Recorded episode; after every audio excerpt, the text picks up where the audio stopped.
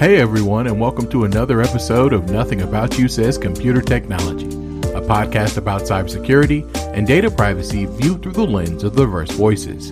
Today we'll be talking about cybersecurity in the news, and we also have some Protect Your Neck news. Next we'll discuss a very significant court opinion regarding Illinois' biometric law. Then finally, we'll be handing out a cybersecurity award. I'm your host, Anthony, a cybersecurity, data privacy, and regulatory attorney based in Oklahoma City. While I am a lawyer, I am not your lawyer, and this podcast should not be considered legal advice. Instead, think of this as a conversation between friends. But if you need legal advice, please find a local attorney that can help you.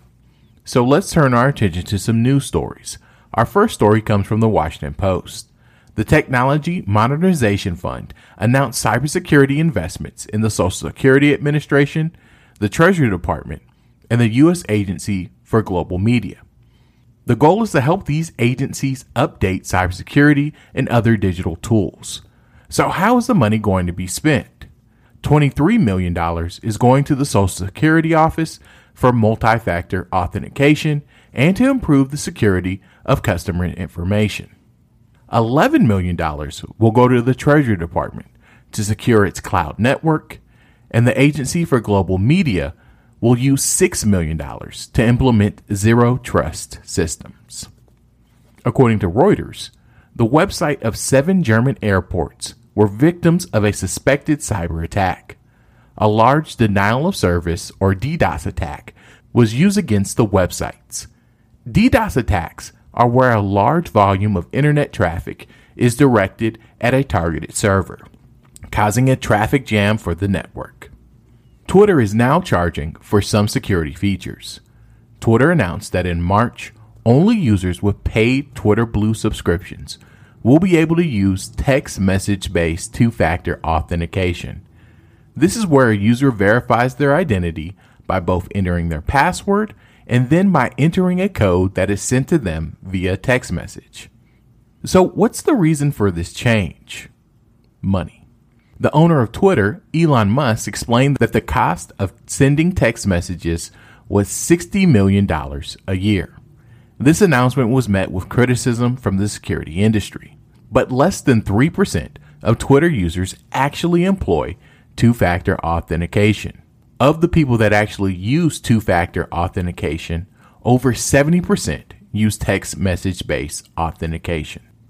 Instead of celebrating Mardi Gras, Xavier University, an HBCU based in Louisiana, was reporting a data breach that involved the Social Security numbers of over 44,000 students and vendors. According to reporting from The Record, the incident occurred in October of last year. Unfortunately, this is part of a trend where universities and colleges have been victims of data breaches. We also have some Protect Your Neck news. During this segment, we will be talking about current scams you should be aware of and other vulnerabilities that you need to address. Think of this as Patch Tuesday and a cyber incident report rolled all into one. According to Security Week, Firefox has issued patches for 10 vulnerabilities that are listed as high severity. So it's important that you update your browser. So please stay safe out there. Or as the Wu-Tang Clan tells us, watch your step, kid, and protect your neck.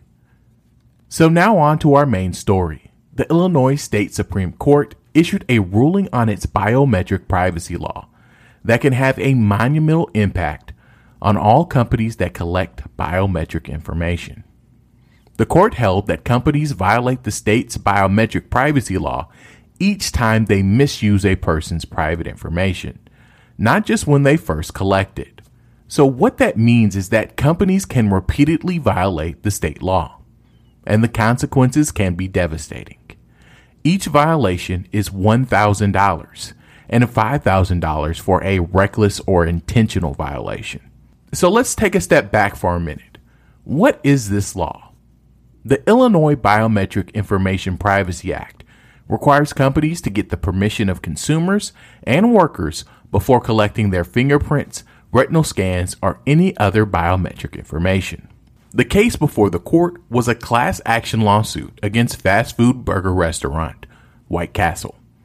The plaintiffs allege that the company repeatedly scanned fingerprints of nearly 9,500 employees without their consent. According to White Castle's own calculations, it would cost the company more than $17 billion if each of these violations are actually proven. White Castle told the court that it could only be sued for the initial collection of each employee's fingerprints, not every time an employee scanned in to access the company's computer system. The court rejected this argument. Now the case will be sent back to the lower court to apply the state Supreme Court's rulings. This is a very important case that we'll be keeping our eye on. Our final segment today is our cybersecurity awards. This week's award is the Fonte Explains AI Copyright Award. In 2005, rapper Fonte rapped, "And I agree that everybody's a biter, but if you Xerox the style, then it's infringing on my copy, right?" And the U.S. Copyright Office agrees when it comes to AI-generated art, finding that images in a graphic novel that were created using an artificial intelligence system should not receive copyright protection. This marks one of the first decisions on what to do with this art. Thank you so much for joining us today on Nothing About You Says Computer Technology. Please subscribe, rate, and review us on iTunes, Stitcher, and Spotify. You can also visit the show's website at nothingaboutyou.com. I'm your host, Anthony, and I'll see everyone next week.